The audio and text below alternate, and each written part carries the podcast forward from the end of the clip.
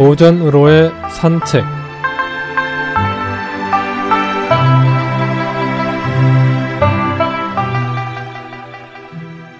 안녕하십니까 김혜영입니다. 오늘은 비방지목이란 성어에 대해 알아보겠습니다.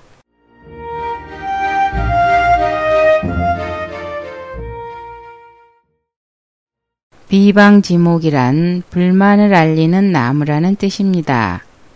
이것은 여임금이 나무 기둥을 세워놓고 자신의 정치에 잘못을 거론하라고 했던 것에서 비롯된 말입니다. 열린 마음으로 민의를 파악해서 바른 정치를 하고자 하는 태도를 나타내는 증표이지요. 감관지고와 진선지정도 같은 의미입니다. 사기 효문기 회남자 주술훈 등에 기록되어 있습니다.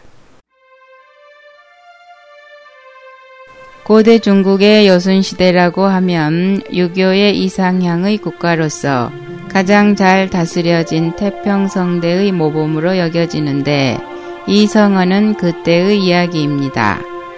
여임금은 어질고 자애롭고 총명한 천자였으니 하늘을 공경하고 사람을 사랑하는 정치를 폈습니다. 그는 허술하고 초라한 오막살이에서 검소하게 살면서 오직 백성을 위한 정치를 펴기에만 마음을 썼습니다. 그는 자신이 하는 정치가 자기 혼자만의 생각이면 혹시 잘못된 점이 있을까 염려하여 궁궐의 문 앞에 큰 북을 달아놓았으며 궁궐 다리에는 네 개의 나무를 엮어 기둥을 세워 두었습니다. 북은 감히 아래는 북, 감관의 북이라 하여 누구나 연임금의 정치에 잘못이 있음을 발견한 사람은 그 북을 쳐서 의견을 말하도록 하기 위한 것이었고 나무 기둥은 비방의 나무라 하여 누구든 연임금의 정치에 불만이 있는 사람은 그 나무 기둥에 불평을 써서 알리도록 하기 위한 것이었습니다. 감가는 감이 가난다, 즉 반대 의견의 상신이고 비방은 남을 헐뜯어 책망한다는 뜻입니다. 여임금은 이런 것에 의해 한층 정확하게 민의의 소재와 동향을 알고 자기 반성의 자료로 삼아 민의를 반영한 정치에 힘썼다는 이야기가 되지요.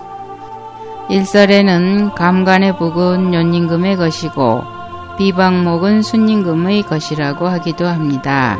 또 일설에는 감관의 북 대신 연임금이 진선의 기와 비방목을 세웠다고도 합니다. 진선의 기는 그 깃발 아래에서 정치에 대한 좋은 의견을 말하라는 뜻으로 세운 기입니다. 진선의 기는 깃발을 큰 길가에 세워 선언, 정치에 대한 좋은 의견이 있는 자로 하여금 그 깃발 아래에서 자유롭게 의견을 말하도록 한 것입니다. 이것은 국민에 의한 민주주의 단계와는 아주 먼 고대 제왕의 정치이지만 민의에 정치의 근본을 두겠다는 이념을 나타내는 것, 혹은 정치에 우리들의 의견도 참작해 달라는 백성들의 의사를 나타내는 것으로서 흥미롭습니다. 이것은 여순임금의 이상정치의 일단을 말하는 전설의 하나입니다.